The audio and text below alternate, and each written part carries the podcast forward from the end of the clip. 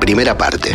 El 20 de diciembre del año pasado se reeditó el disco La grasa de las capitales de Cerú remasterizado. Lo había anunciado Pedro Aznar en sus redes sociales y la verdad que fue una grata sorpresa. Por supuesto, después de escucharlo por primera vez, lo que hice inmediatamente fue ir a escuchar el disco original.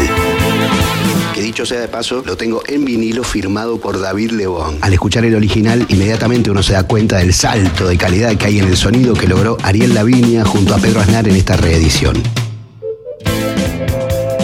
pero me bastó una breve escuchada para darme cuenta de algo perturbador. Ah, re perturbador. Así que se lo pasé a un amigo que es músico, que es profe de piano, para que me diga si lo que yo pensaba era así.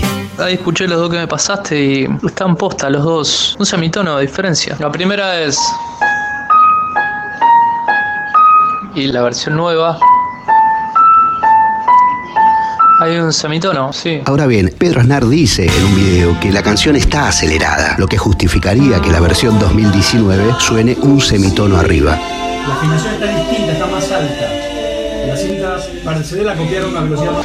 Pero, pero, pero, mi hermano se tomó el trabajo de acelerar la vieja para lograr que duren lo mismo. Ahora están en el mismo tono, empiezan y terminan iguales, pero al escucharlas juntas, enseguida empieza un desfasaje.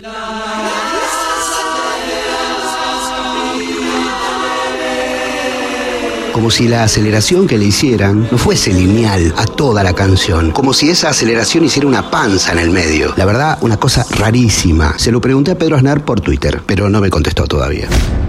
Segunda parte. Me llamó la atención que Amilcar Gilabert no formara parte de este proyecto, ya que fue el ingeniero de sonido en el año 1979 encontré una entrevista a Milcar en el canal Rarezas Say No More de YouTube. En un momento le preguntan si el que canta esta parte. Con la cantina y con la cantora, con la televisión cantadora, con esas chicas bien decoradas, con esas viejas todas quemadas, gente revista, gente careta, la grasa inunda cual fugaceta. Es Charlie García picheado. Y para mi sorpresa, él dice que no, que no es Charlie. Y revela quién es en realidad el que canta esa parte. La parte esa de que dice con la cantina, con la cantora, con la televisión cantadora, ¿es verdad que es Charlie el que dice eso, que le modificaron la voz? No. Ah, ¿no?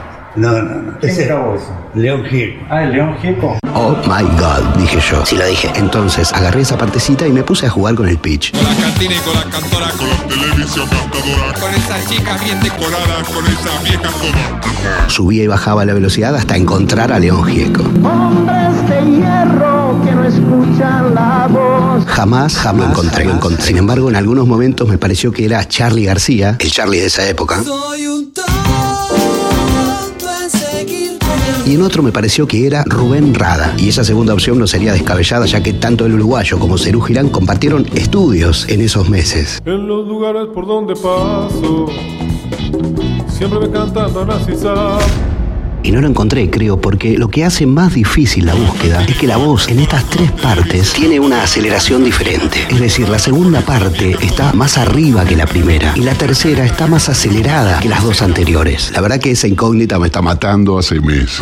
Y ya sé, son dos temas que no les importan a nadie. Pero si alguien tiene la respuesta, o el teléfono de Aznar, o Lebón, o de Charlie, por favor pregúntenles mientras espero la respuesta de Pedro.